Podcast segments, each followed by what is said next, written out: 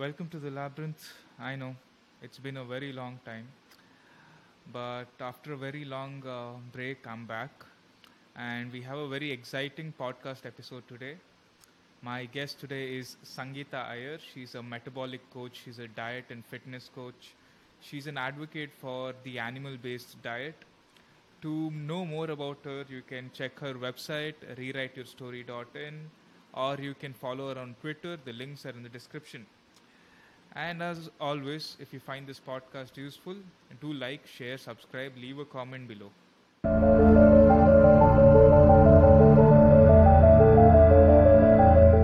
Okay, Sangeetha, welcome to the labyrinth. How are you doing? Thank you for having me. I'm doing very well. It's a Saturday uh, afternoon. Um, no complaints so far. Yeah, so I want to know uh, because this is something that I'm very interested in. How did you begin your journey and transition to animal based nutrition? Okay. Um, it's a long journey, but I'll try and encapsulate it uh, uh, with, with the key highlights of the journey. Um, I'm born raised a vegetarian. Uh, I also have a congenital allergy to eggs, so though eggs were not frowned upon in my household at all, for uh, this reason I couldn't consume eggs. Uh, it, it was just not an option for me. Uh, so born raised a vegetarian, um, always been a chubby kid.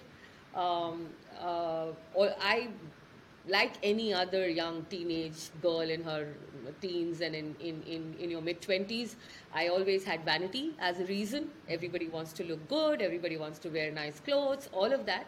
But life went on really, um, uh, Pratham, and uh, for me, the first time it kind of hit me uh, was uh, one, uh, as soon as I got married, I had un- uncontrollable weight gain.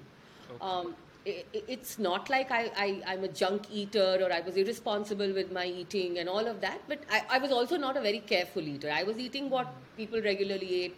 Uh, but I, I necessarily didn't have a sweet tooth. I was not into colas. I was not into all of that. Okay, so when I uh, when I started gaining weight uh, immediately about a year or two into my marriage, uh, and then- I got myself checked. Uh, you know, I got I was diagnosed with a condition, a very common condition that is prevalent today in one one out of five women of fertile uh, of fertility have it. You know, fertile age have it, uh, which is PCOS Okay. right? Um, now, uh, PCOS at that time I didn't know was at least 70 to 80 percent nutrition related. I had no clue. Uh, went to the doctor. Uh, they put me on a on a medicine called uh, Glycomet. Glycomet, if you're not aware or aware, is basically metformin. It's something that is given to uh, type 2 diabetics. Uh, again, at that point, I didn't realize. I said, okay, I'll take that medication. And the general advice that was given by a doctor even then was, hey, you know what, you need to kind of eat clean and lose some weight. Uh, so, in the 2000s, in the late 1990s, in the early 2000s, the only thing that you know to meant to lose weight is you have to go to the gym or you have to do some sort of uh, cardio, you have to be running. So I did all of that. Um, uh, but uh, I must say that you know the, the, the condition of PCOS was not very very um, uh, problematic for me because I managed to conceive. I also gave up the medication after some time. I'm very bad with medication, but uh, by the time I was one year into uh, when my son was about a year old and I was hardly about 29, I had almost reached a weight of 88 kgs. Sure, there was pregnancy weight and all of that, but um, I was extremely uncomfortable in my skin. Okay, one, obviously, I was just obese. And second, uh, by the time it was a year into my son being born, I also had gotten some blood work done, and my markers showed as pre diabetic. So I had PCOS as an underlying condition, okay, which was obviously giving me all the problems of, of biggest problem being putting on, uh, uh, you know, uncontrollably tr- gaining weight, and the second problem was that now my sugar was out of control. Um, so slowly from there, so I was about 28, 29, and even pre that, I have always been a sort of a diet junkie because, I, like I said, I've always been a chubby kid. I have always been on some form of diet, maybe not consistently, maybe I was doing it wrong, but to whatever, whatever, to, to whatever I knew, I was kind of doing what all the mainstream asked me to do. So when this happened, I doubled down on it and I said, you know what, um, there has I, I need to lose weight and now my blood markers are going wrong. I'm way too young for this. And I started the whole rigorous calorie in, calorie out, being on a calorie deficit, counting your food, running on the treadmill. I was doing all of this, right? Now, the the I must say that I did find a, a, bit of a success, right? Like when I was on that regimented plan, when I was weighing and measuring my food, I was doing all of that. I did lose some weight. I lost five, eight kgs, all of that. But for me, the frustration really was, and, and like I tell everybody, you know, you're you're not unless you're in, in the business of, of being a sports person or an, uh, or an athlete, you know, there are multiple things going on in your life as a young person, as a, at least for me, as a young mother, you know, my baby was a year old, I was in my middle management career, I was trying to earn money, we were trying to create, uh, you know, better value as a, as a family. So when all of the, so life also happens uh, at a certain pace and with all of that to kind of be uh, obsessive about the calories I'm eating, the next where my next meal is coming, I would I would lose track of it at some points. And the minute I would lose track of it, it would all come back. Yeah. You know. So I went through this entire phase between uh, pre-pregnancy and then post in a far more rigorous fashion till from like 29 30 till i was about 34 35 that's exactly 10 years before right and I was so upset that, you know, the, the, the one thing that I would always feel is why is such a such a natural thing such as eating have to be so regimented? Like do you count the breaths you take? Do you really do, do, do you do you measure the affection you give people? Is there a parameter for a sense of belonging? Do can you quantify your sexual pleasure can you quantify safety? All these are very primal to a human being and it has to be at some way intuitive, right? Why is this intuitively not working for me? And I am every day sitting like in my kitchen in a, in a lab, you know, looking at 10 grams of this and 20 grams of that. Uh, what is my calorie burn? Is my NEAT right today? I said, this cannot be it, right? And so, in that process of doing all of this, uh, and like I mentioned, I if there is something that I have researched all my life, that's been nutrition, and that's been how to lose weight. Okay, and somewhere around 2014 um, is when I stumbled upon. I was doing some research, and I stumbled upon a, a, a, a paper on PubMed or Science Direct, one of the things, PubMed, I think, that spoke about the, the ketogenic lifestyle. Okay, um, now, very clearly, I had no clue what this lifestyle is. Uh, I was reading about it, and when I read the components of nutrition in it, uh, it basically was so counterintuitive and so contrarian to what mainstream was telling you to do like you know carbs are for energy saturated fat is bad meat causes cancer uh, you know high protein uh, will create issues with your kidney uh, eat six small meals a day, uh, uh, your metabolism will go for a toss if you skip your breakfast. Or it kind of debunked everything that I knew for 10 years prior and I was trying to do. And I said, okay, you know, I have come. Also, I must say that the ketogenic lifestyle that I read about was very clearly for a specific um, uh, uh, therapeutic reason. And in this case, I was reading about ketogenic uh, uh, diets in the case of children with epilepsy or with adult epilepsy or seizure issues, right? So it was a very, it's a very prescriptive therapeutic diet. And uh, if you know what a ketogenic diet for therapeutic reasons is, the classic keto- ketogenic diet is where basically you your brain cannot metabolize glucose for fuel very well, which means coming from carbohydrates or sugar. Therefore, you are better functioning. Uh, you're a better functioning individual with using ketones for energy, right? Which is what you uh, uh, get from fat in the absence of glucose. Now, barely I knew all of this. Like then I was like, okay, somewhere it said that the side effect is also weight loss. Okay, and I said, oh, the side effect is weight loss, and they also said your metabolic health becomes better. Type two diabetes could be could be. Uh, um, uh, one of the things that you can address with it. And I said, okay, weight loss, and, and it's looking like you're not taking sugar. I already, I'm not a big fan of sugar. I said, let me do this.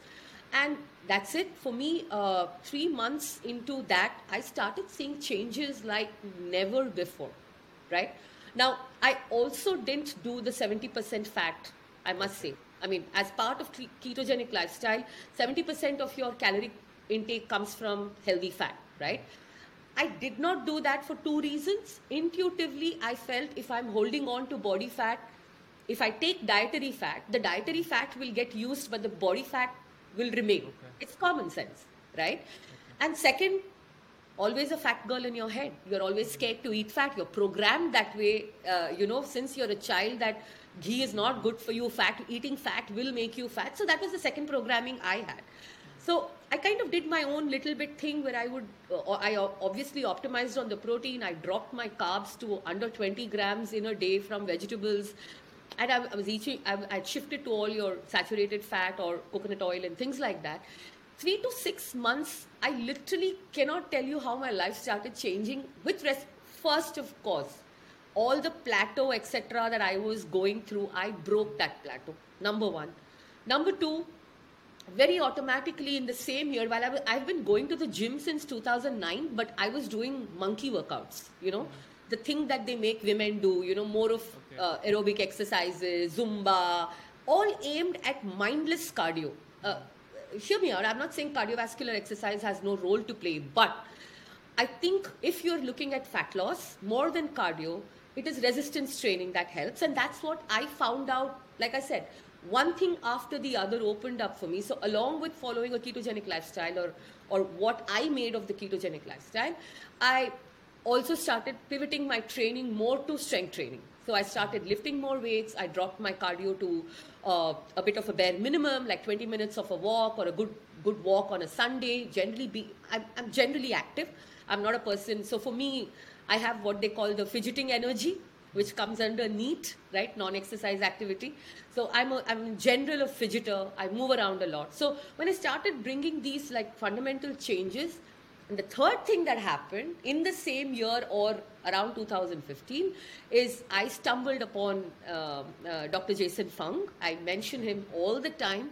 Uh, and, and therefore, to what people say now, people know fasting and all of that. So, about eight, ten years ago is when, along with the ketogenic lifestyle, along with strength training, I brought an intermittent fasting into my uh, schedule. And one year, 18 months, I think, 18 months from when I started all of this, uh, there was no pre-diabetes. I had lost all the weight. Uh, in um, uh, I had come down to 60 kgs, which is ideally my weight, and and further on, then I went on to become my really ideal weight, which is 55, 56 in 2017. Um, and uh, I, I went back to my gynac, and this there was no cyst anymore. Wow. So, uh, you know, I had reversed all of this, and thereon, uh, slowly and steadily, I have been a big advocate largely for myself and friends and family. Uh, and I predominantly, like 85, 90, 90% of my calories come from animal based food. Okay. So, very important to understand the minute I say animal based food, somehow people think it's red meat. It's not that restrictive. So, I call it meat, poultry, right? Seafood, eggs, dairy. okay. So, uh, so I am on that. Some I'm, I've always been on on an animal based diet since then, and some spectrum of controlling my carbs, right? Okay. Like usually my carbs are 80 50 grams less. Sometimes it'll be zero. Sometimes i'll do carnivore. And doing all of this i since therefore since 2015 16 i have eliminated the word calorie in my brain. I do not have a concept of weighing anything. I eat when i'm hungry okay? It's just that i consistently follow this lifestyle of fasting strength training and being on animal based so that's my journey That's fascinating, and I'm glad it showed such strong results for you. Uh, but one of the uh, concern that a lot of people uh, have with regards to animal-based diet, especially in India, is that when we see all these uh, influencers uh, in the ketogenic diet, in the carnivore diet, uh, posting pictures about beef steak on their Instagram, we, we just wonder like we can we really do this? How practical is this in India? Is it uh, expensive? Is it uh, because you know meat, beef is banned in most states? Uh, it's very difficult to you know eat. You can get very easily bored of chicken sometimes. So how practical is it, and how easy is it in India to transition to something like this? I, I, I completely understand. See, the, the, the carnivore diet is an export of, of it's the last couple of years or three years of what we've been seeing largely on Twitter, led by a lot of people in the West, and steak uh, is a big thing there, right? Uh, which is why I say that uh, you have to be smart, a little sensible, um, to make it inclusive for a country like India. Now, undoubtedly, undoubtedly, if protein is going to be the hero of every meal, and it should be, is it going to be slightly more expensive than what we eat today? Oh, 100%. Because the cheapest calorie source are grains and cereals and pulses, right? Now, it's a question of, we, we can discuss privilege, we can discuss uh, the economics of it and all of that, but those are all completely different discussions depending upon the strata of society that you're speaking to and policy making and decision and all of that. But to answer your question, for the regular person, okay, while it is highly beneficial to eat red meat, and there is nothing wrong with eating red meat every day, if afford, and in India, you're rightly said, the one thing that was affordable in, in, in red meat was beef, and that's now banned in a lot of places. It's 400 bucks a kg. It's the best form of nutrition you can get. I think you can still be uh, healthy on, on a relatively what I, that's why I listed what is animal based food, right? So you can still do poultry and be okay eggs the cheapest and, and the most wholesome food that, that, that, that nature has given you. A little bit of fish, depending upon where you are, prawns, um, uh, uh, and I say dairy, our good old dairy, which is whether you're a vegetarian, non vegetarian, Indians have dairy in their culture. Paneer, yogurt, a good quality milk, some cheese, which is not highly processed. So, if you, and if, if expense is an issue and you're a large family, try and bring in red meat twice a week right? Now, even if you're averse for whatever reasons, uh, uh, social, uh, religious, or whatever, I, I see. Th- I keep those discussions very away because it's we're talking nutrition.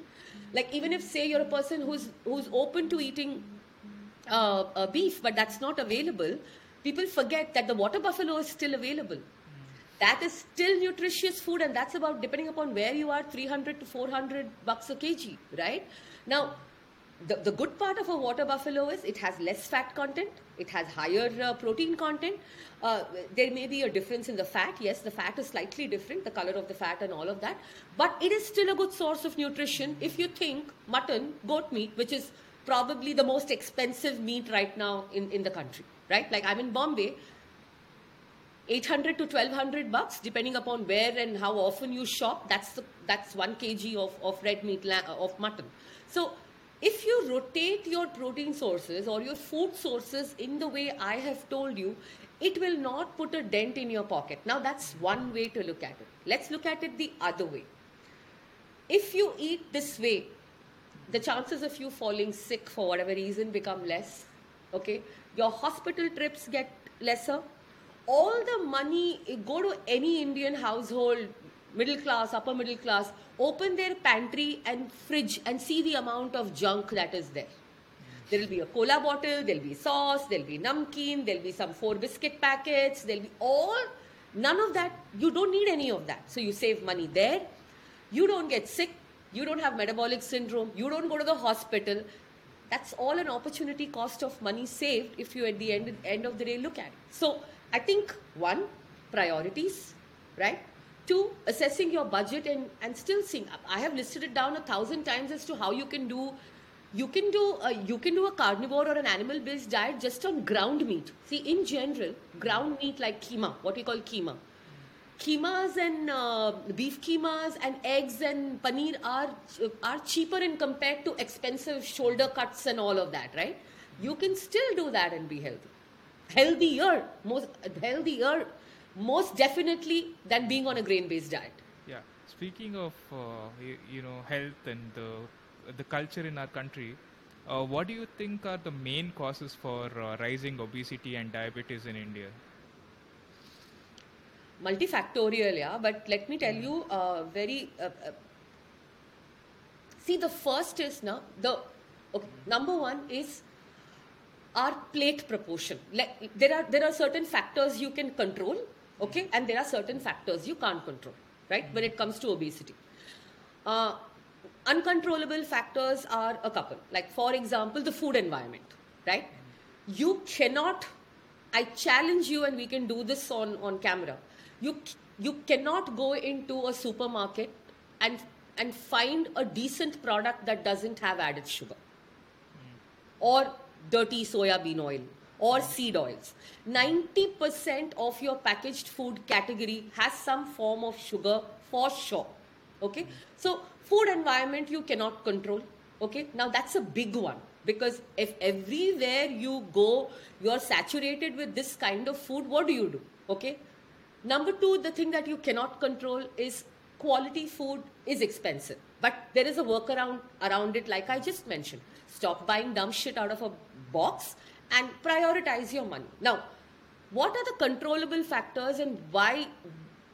And I feel that is more a cause of, of, of obesity. And now, more recently, if you've been following the news on the health side, NAFLD, non alcoholic fatty liver, okay, which is become a massive pandemic that we've never heard of 20, 25 years ago. Kids as young as 11 and 12 and 13 have it, right? So the first thing that we need to change our lens, like if you look at the Indian plate proportion, I don't care which part of the country you are, okay, whether you're a South Indian, North Indian, East, whatever. The plate proportion is 60%, 65% carbohydrate. Mm, then one some portion of dal. Then the periphery will be some vegetable. If you're a meat eater, maybe once or twice a week, there will be some two pieces of something in, in swimming in a load of gravy. And this is how you eat day in, day out. Every meal, every meal of ours, if you look at the plate proportion, the hero is the carbohydrate. Yeah. Okay? Now, I am assuming, I am saying all of this thinking that you're actually eating clean food, right? There is nothing wrong with dal roti sabzi, but there is also a lot of junk that happens, right? There is khakra, fafra, the sev puri, jalebi, all that is also there in your meal. You like, I, like I said, open the pantry. So first, cut out junk food, ultra processed food, cut out added sugar. Okay. Number two, examine, like I said, the plate proportion. It needs to actually flip completely to 40 to 45% of your plate has to be protein. Then you have your vegetables, then comes uh, lentils, and then maybe grain, whether it's rice or roti. That is number one. Okay, the, the thing that you can do. Now, for this, you you need to kind of understand that the, the basics of nutrition that carbohydrates doesn't have a lot of nutrition because at the end of the day it is glucose it is some form of sugar. The the two major macronutrients that you actually cannot do without are protein and fat. You need amino acids and free fatty acids. Now nobody knows this again because there is so much vilification of protein. Forget animal based protein protein of any kind right? The second thing obviously that that has become a lifestyle issue is we are sedentary Okay, now uh, everywhere you go, and more so we saw in the pandemic what happened, right? Like that little bit of walking to the bus stop or taking a bus or then taking a train or then do that that when that even that movement died and we're largely sedentary 8 to 10 hours of work if you don't purposefully or intentfully or with intention move 45 minutes to 1 hour a day you're not going to be healthy Yeah. okay now exercise movement has got very very little to do with weight gain and obesity because 90 95% of uh, fat loss and weight gain is, is what you put in your mouth day in day out because you can never outrun outwalk out exercise a bad diet. But what that 45 minutes or one hour of intentful moving does is one it does great for your body. Two it puts you in the right mental space. You know uh, when you go out walk in the nature get some sun you're in generally you're moving. See the body is uh, it's a mean machine. It is made to uh, uh, it is made for laborious work. That is how we we we were healthy right?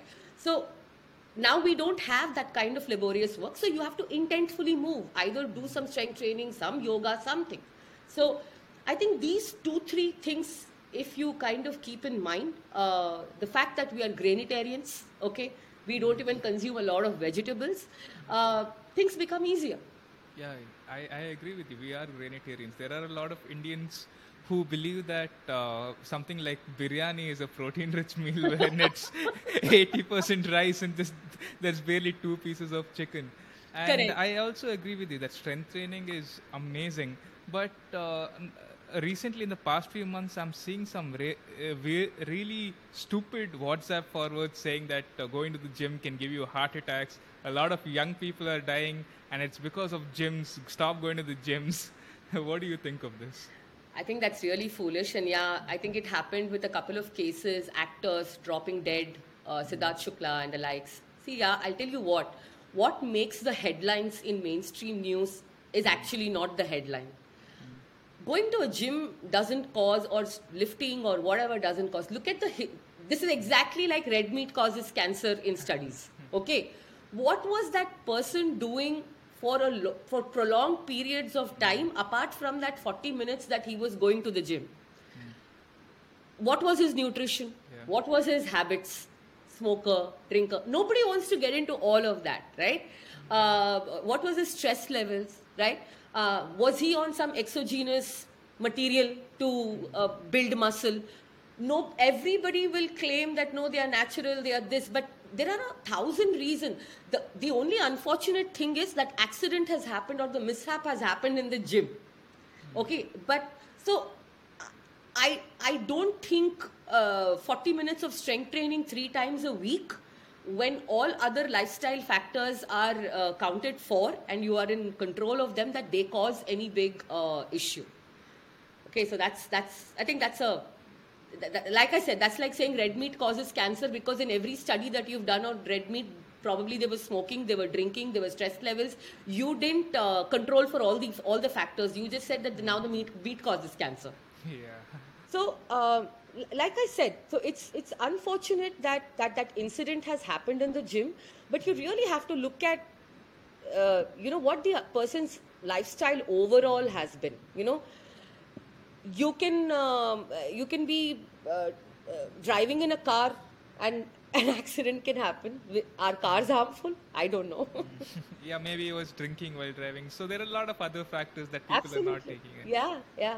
So yeah, another thing that uh, gets blamed a lot, and uh, you know this is very divisive now, and I want to know your opinion on this. Uh, what's your take on seed oils?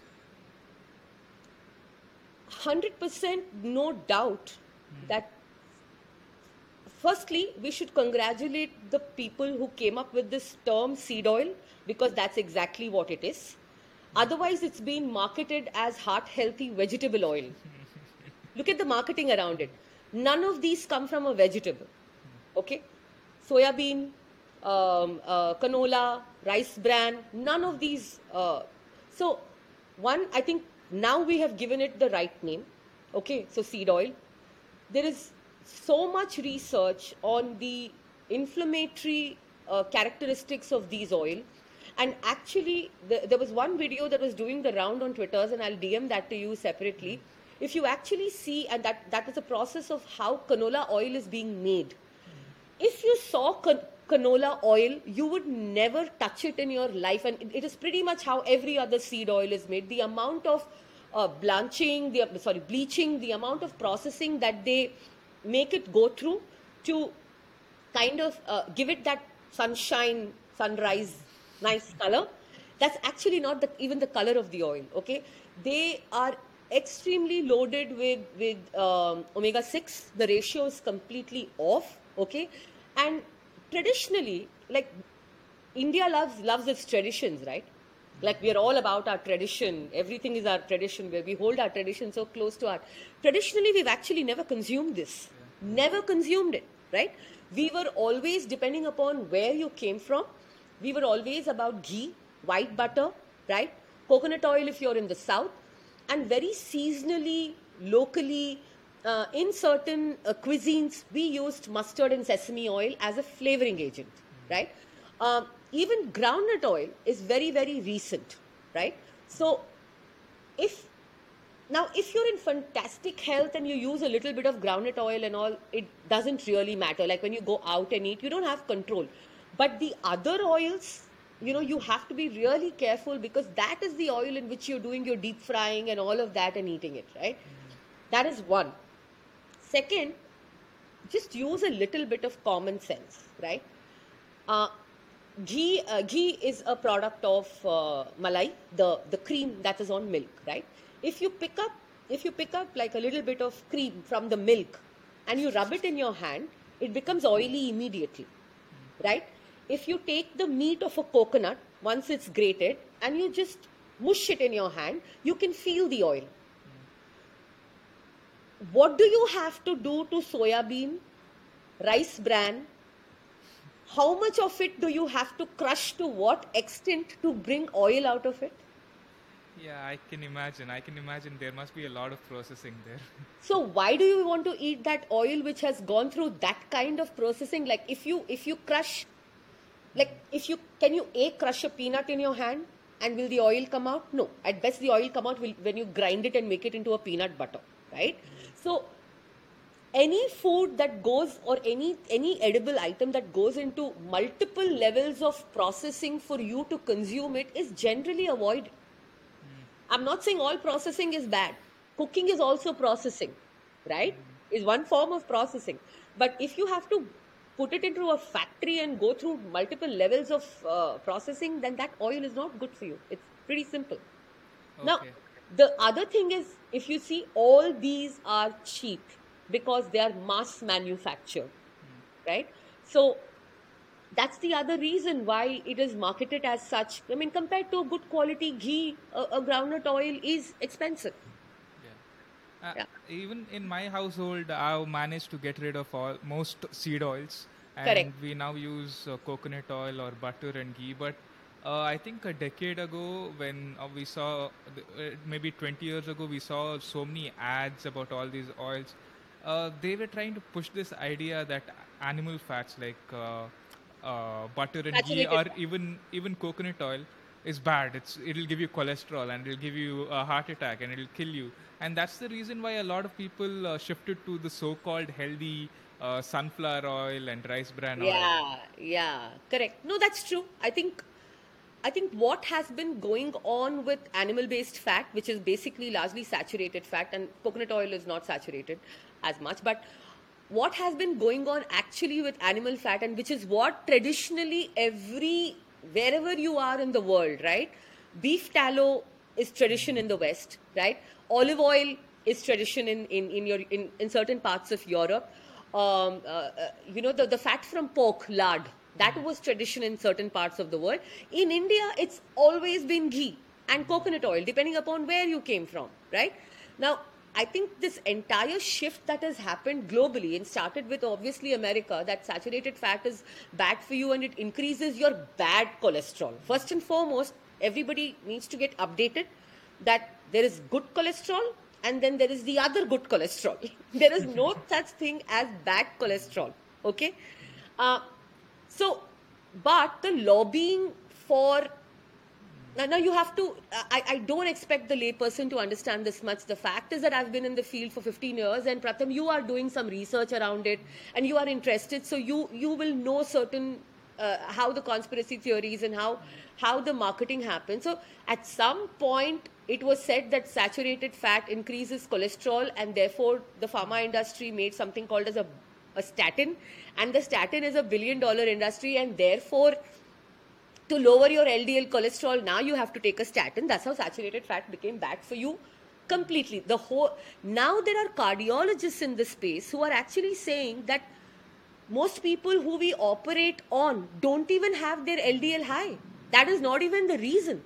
Now the the whole and if you if you look at the space, the most cardiologists will tell you that it is the ratio of triglycerides to LDL cholesterol in comparison with another, like how low is your insulin levels and uh, fasting insulin levels, etc., are better predictors of cardiovascular disease rather than LDL cholesterol.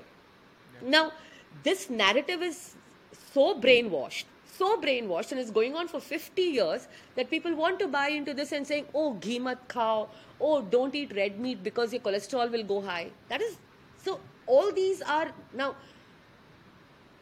A layperson is scared, right? Like, can I eat this way? Can I not eat? It takes immense amount of confidence, trust in uh, in what your in your research capa- capabilities, or trust in somebody like me doesn't come by easy. Uh, to to to tell you that no, this is not this is not going to harm you. And the best way people find out usually is when they test their blood work before, they eat like this for three months. And this happens on my program and you will see the changes for good. Yeah, uh, it's very easy for me and for a lot of lay person to trust someone like you, uh, who not just who who doesn't just talk but also walk the talk. Now, for example, you have reversed your diseases, you Yeah. have uh, lost a lot of weight, you helped your clients lose weight, so it's easier for us to trust you because there is evidence. But in the same carnivore space, we see a lot of people. Uh, telling don't just eat uh, red meat but also eat a lot of liver i have nothing against liver but then we've seen uh, you know rise of influencers like liver king uh, who now we know he was on anabolic steroids uh, who spoiled the name of uh, Yes, everything carnivore Yes. related and uh, uh, what's your take on this See, I'll tell you, when a movement comes by now, in every movement you will find certain people who are extreme in that movement. Okay? Uh, let me give you an example. When, when, if you're able to form, please don't, uh, I, I want to preface this by saying I will never advocate a vegan diet, okay? But there are some people who are extremely elite. A vegan diet is more expensive than any other diet, if you ask me, okay?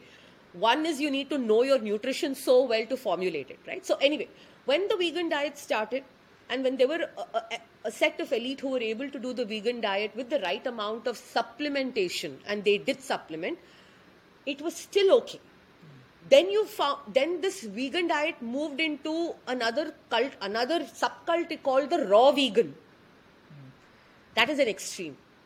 The same thing is happening with carnivore okay?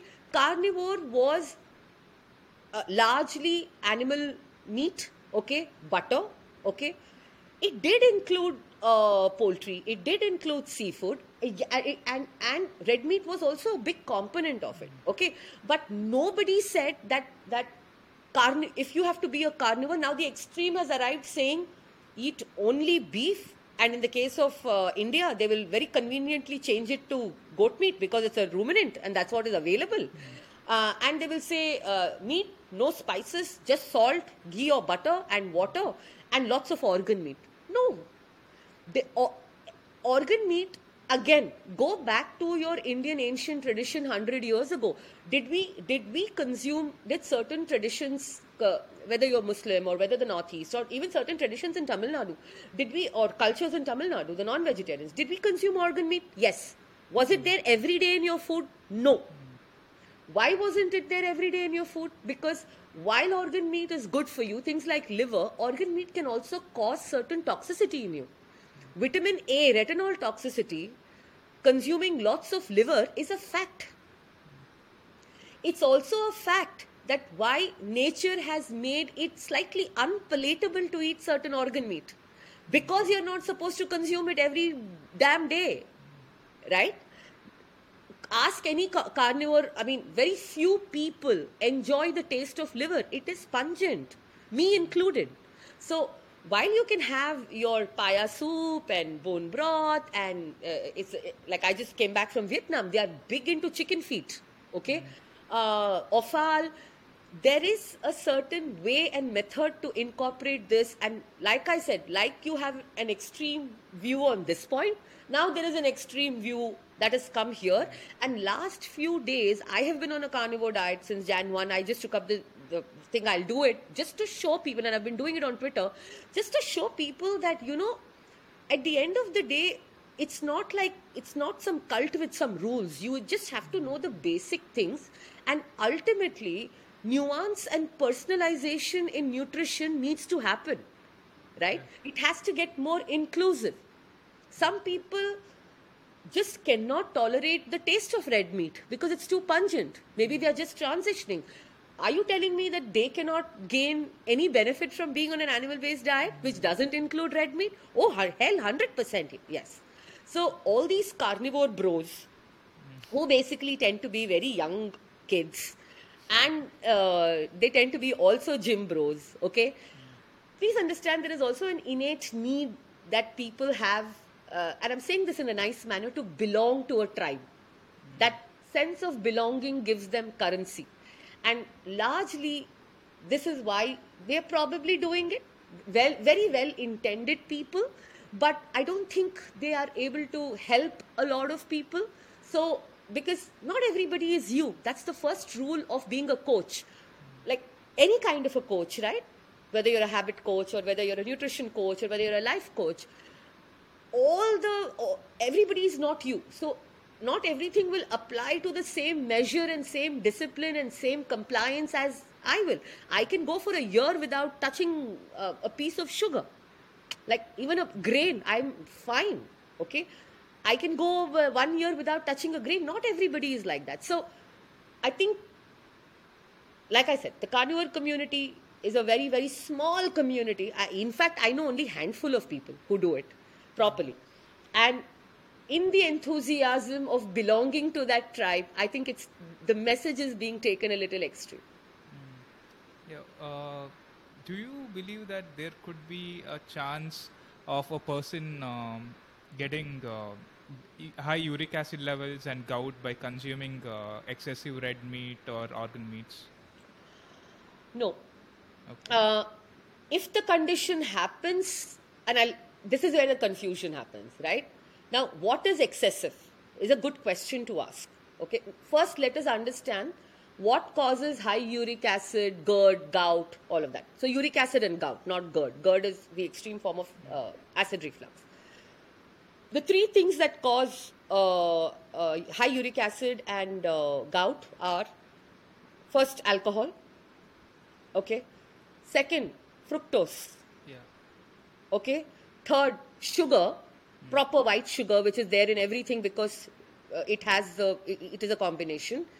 Finally they say purines okay? Purines are found in red meat okay? Now usually you have manifested high uric acid or you it has gone into crystal form and causing gout because of the first three.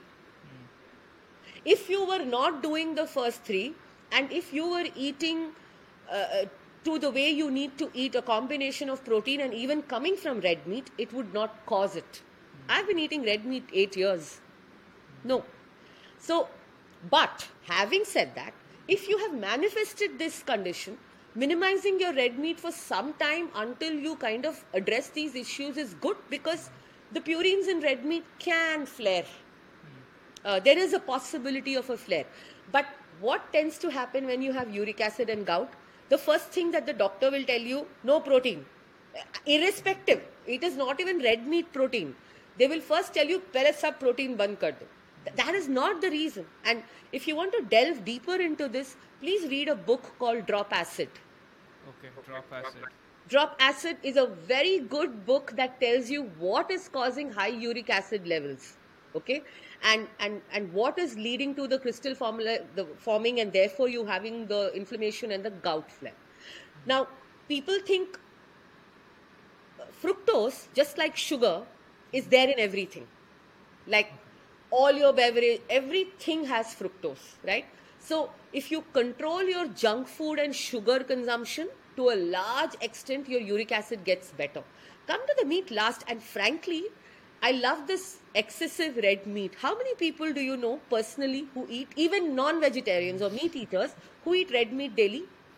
I don't know anybody, not in India. You know me, I eat red meat every day. okay. My one meal is red meat for sure, if not every day, four times a week for sure. okay. Okay, so we don't even know. And how much red meat are you eating? Really? 200 grams? 150 grams? Hmm. Three pieces? Even a person who says mutton biryani I love, exactly. Hmm. It is 500 grams of rice and two pieces of mutton. Yeah. So that's the. Yeah, you- you- I, I was speaking from my own personal experience because I've had gout a couple of times. Really? Yeah, and it was really, especially the It first time, eh, I could barely walk because of Yeah. that. And when I went to the doctor, he said, "Oh, it's because you ate prawns. It's because you ate mutton. Protein, It's because yeah, because you ate chicken liver." I said, "Okay, maybe that might be the cause." And there, uh, that that was the first couple of times. But then the recent time I got uh, gout, I was not eating any of this. So I went back to the doctor like, why why is this? He said, I'm not really sure. Maybe it's chicken, maybe it's eggs. So I went to another doctor, and he explained clearly it's probably because you you uh, drink fruit juices every day and i was drinking fruit juices every day he said stop drinking Oh fruit my juices every day God. Yeah, never. okay stop having so much fructose like uh, prefer- he said preferably don't even eat fruits for a while Correct. and you'll be fine And did it get better? Yeah it got better uh, like i i know one of this doctor like he's a bit controversial his name is uh, dr srinivas kakkilaya he's been on the podcast as well he's I'll uh, check it out. yeah he was he became viral during this covid era when he went to, into the supermarket without wearing a mask and uh, it, yeah, it came all over the news No, but So- see, you don't find doctors like this. See, that's exactly. See, it'll never strike anybody. They're like, but fruit juice is so healthy. People apple a day keeps a doctor away yeah, people think uh, uh, fruit is divine food. You can eat any and you can do anything to it. Fruit juice is the worst you can do, and you're absolutely right. If somebody presents gout to me, I will get them off even fruit. First, first I look at alcohol. Second, I look at fruit, fruit juice. Third, like I said, sugar. By by the time I have done all of this, now it's much. It's it's sorted. Okay. And now uh, I want to ask like slightly controversial questions. Uh, in the past two years, we've seen. Uh, uh, I, I I've noticed this. Like a lot of people are losing faith in health institutes. They're losing faith in the mainstream experts, uh, especially after COVID. A lot of people are saying lockdowns were terrible. They were, they were bad for our health. Uh, wha what is your take on this? Can we, uh, should we continue being skeptical of the mainstream experts, or should we continue to trust them? if you've ever i don't know if you've ever checked me out on twitter i say make a note of all that mainstream tells you and then just do the opposite of it that's my answer Okay. I, I I hope we don't get a YouTube strike, etc. on this. I think the way the pandemic was handled was rubbish. Hmm. Okay, now, immediately when I say this, the question is are you anti vaccine or pro vaccine? Hmm. I don't need to belong to any club. Yeah. Okay, but what I believe is that there needs to be consent, informed consent. Okay, the choice should be up to me. Okay, to decide if I want to put a vaccine in my body. Now, that choice is dependent on many things. What has been my lifestyle till now? What is my metabolic health? Okay, the same rule may not apply to my mother, who is 76 years old, who has a history of 30 years of asthma, who has bronchial COPD, who is a vegetarian. It may not apply. Okay, it may not apply to. So I am just saying that this mass uh, approach that that the mainstream has had has not helped. And what has hap like it has not helped. So therefore like if you look at if you look at the whole controversy around the pfizer vaccine what is going on there right? Uh, so i think they keep changing their narrative to suit themselves okay? And nobody in the two years of covid pratham everybody knew that if you had comorbidities Right? You were prime uh, uh, uh, in, terms of being a, a COVID victim, right? Nobody in the two years even spoke about eating properly, getting good. You know, they didn't speak about obesity. They didn't speak about all of this. They just said, get your vaccine, get your booster, stay inside the house, whatever. When the elections were happening, even in that two years, they went around distributing bloody rice and dal, okay, and packets of biscuits and I don't know what not. What are you doing? Right? Uh, then there is this entire again there will be some right wing left wing uh, thing that will happen this entire wave of uh, saffronism that is going on in our country where everything green is supposed to be okay. Then there is vilification of animal based protein. Every third per- woman in the country is either has a zinc deficiency or is anemic. Okay the, what are you doing? So obviously there is no trust in mainstream right? Mm, yeah. so there are a hand few, and I, I didn't even see it in India. I am just thankful to be connected on Twitter to a lot of to a bunch of people who uh, who had a different kind of a uh, uh, who had different kind of uh, notion. Uh, what do you say? theories and and uh, notions that I was exposed to in the two years uh, while the pandemic was on, and they said, you know, even if you're locked inside your house, keep yourself active, strength train, mental health matters, eat real food, okay? No matter what, just get out of the house and get some sun, even if it means you're standing in your balcony or you're in your terrace. I was thankful to be uh, associated with such people remotely or whatever on Twitter, and I could do this and I could tell people around me that this sanitizers don't work, yeah. like really, what are you what are you saying? Okay, and what is again? There are certain places where masks work, where certain places masks don't work. You can walk into a restaurant with mask. The minute you sit in the restaurant, you're allowed to take off your mask. Like what? What? Yeah, I, and we were not even allowed to ask such questions at the. We were not because there was so much hysteria. That's what I'm saying. See, if you look at everything in the world today, you are not allowed to question anything that the mainstream says, or you have to belong to a camp. Okay? Mm. Like, either you love Modi ji or you hate Modi ji. Either you love everything he does or you hate. Either you have to be a staunch, whatever uh, right wing person, or you have to be, belong to the left wing. I don't know why we, we have to belong to any camp. Why can't we just question the efficacy of any policy or anything, whichever camp you belong to? Okay, just to question the science. Yeah. And why are you saying it? And what is science if it can't be questioned?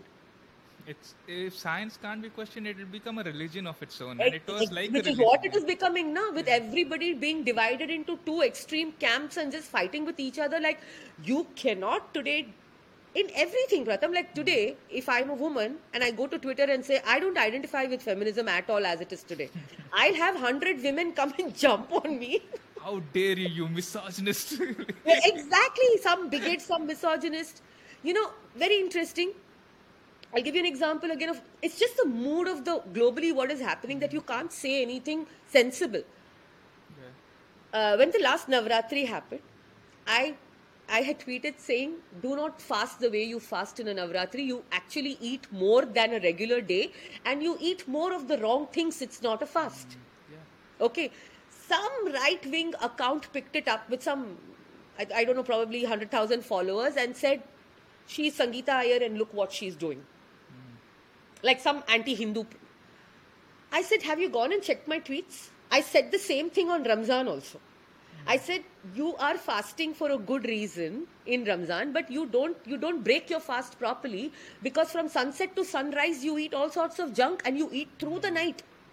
So I come from the perspective of health and nutrition, but people are so emotional, especially food, right? Forget everything else. I, I talk largely about food, but you are a Brahmin, how can you say this? It doesn't matter. The body doesn't care if you're a Brahmin, non Brahmin, you're a meat eater, not meat eater, you are anti cruelty, you are pro climate. Body doesn't care. yeah, You have to eat as per the human body. It's as simple as that. yeah. Yeah. I think yeah, food has gotten too political in the past. uh, Emotional. It's uh, you're so attached irrationally to it that you can't make any logic. They, they call me corpse eater.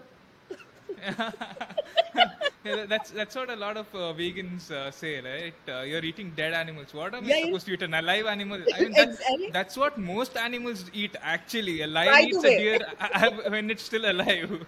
That's far more cruel. That's what no, nature I have intended. in my office. He says, "Why don't you eat other human beings?" I said, "No species cannibalizes its own species unless it is dying. Like a lion will not eat a lion. okay, so there is no law. I'm like, you can't guilt and shame me. It's just not. Then I gave him a reference of that. Uh, you know, there was that movie, uh, The Crash in the Alps, in the 1970s, where a plane with uh, 12 sports persons crashed in the Alps and Okay. look this up. It's called Crash in the Alps or something. And actually, one of the members ate the butt of another dead member to survive in the Alps. They were stranded in the Alps for 40, uh, 40 days without food and it was cold. I gave him that example. He's like, oh, yeah. I said, yeah. like, our, our primal nature is not to eat each other, but if it comes to that, I think we can. Anyways, to conclude, uh, what are your future plans? Um, so um, I started uh, one-to-one consulting and working in this space after all these years of of, of nutrition research. I certified myself a couple of years ago. I'm, I'm in the process. I, I continually continuously keep certifying myself. Right. I'm currently in in in. Uh, in, uh, it- it's work in progress. I'm certifying myself from a South, South Africa from the Tim Noakes Association uh, for working with things like low carb. I want to get into certain other parts of nutrition which uh, is not spoken about a lot, which is food addiction. Just like there are therapies for other kinds of addiction, I do believe food is addictive. I, be, I definitely believe sugar addiction is a thing. People make, used to make fun of me when I said that sugar is addictive. Now everybody's coming to accept, to understand that yes, 100% sugar is an addiction. So I want to kind of branch into all of that uh, so that I can help more people. Um, but my plans are just about this. Yeah, rewrite your story is what I do. That's my platform. Uh, www.rewriteyourstory.in is where I'm reachable. Um, I work in the entire spectrum of metabolic syndrome, barring mental health. I am not qualified to handle dementia and Alzheimer's. I don't.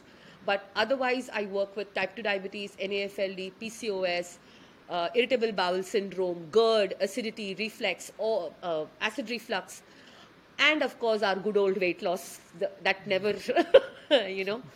Uh, so I work in this entire space, and my my journey is to help more and more and more people get healthy, and a big part of this journey is advocating ancestral nutrition as it is. And when I say ancestral, I don't mean your grandmother, my grandmother. I mean the way we ate 2000, 3000, 4000, 10,000 years ago before the animal, uh, the agriculture revolution came in, before we all got shotted for eating cheap grain based calories, you know. Quality nutrition, stay healthy, go work out, and live a productive, healthy, happy life. Yeah, absolutely. Thank you so much, Sangeetha, for coming on the Labyrinth. It was an absolute pleasure talking to you. Thanks so much, Pratham. Thanks for having me. I hope uh, your audience or wherever this travels to uh, finds this helpful. Yes, I'm controversial. I just want to end the podcast with one thing. A lot of people carry a misconception saying that Sangeetha advocates so much of meat based that if you're a vegetarian, you can't talk to her. That's not the point at all. 50% of my clientele are vegetarian or some form of egg eating vegetarian. Not everybody eats meat. Uh, it is also not completely true that if you're on a vegetarian diet, you can't be healthy. You can be, provided you know how to formulate a vegetarian diet well, and you may need help by somebody like me, and you strategically may need supplementation. Okay, you need to be focused on how to get your protein. You need to be frugal with your food. You need to bring an aggressive fasting routine. Do all of these things, and as a vegetarian, you can live a very, very healthy life without no issues. The reason I wanted to plug this in is I get this a lot that you can't talk to her if you're not a vegetarian. Yeah. All right. Yeah. So that concludes the podcast. You can check Sangeetha Aiyer on rewriteyourstory.in. All the links are in the description. Thank you. Thanks so much, Pratham. Have a great Saturday, man. Yeah. You Take too. care. Yeah. Bye. Bye.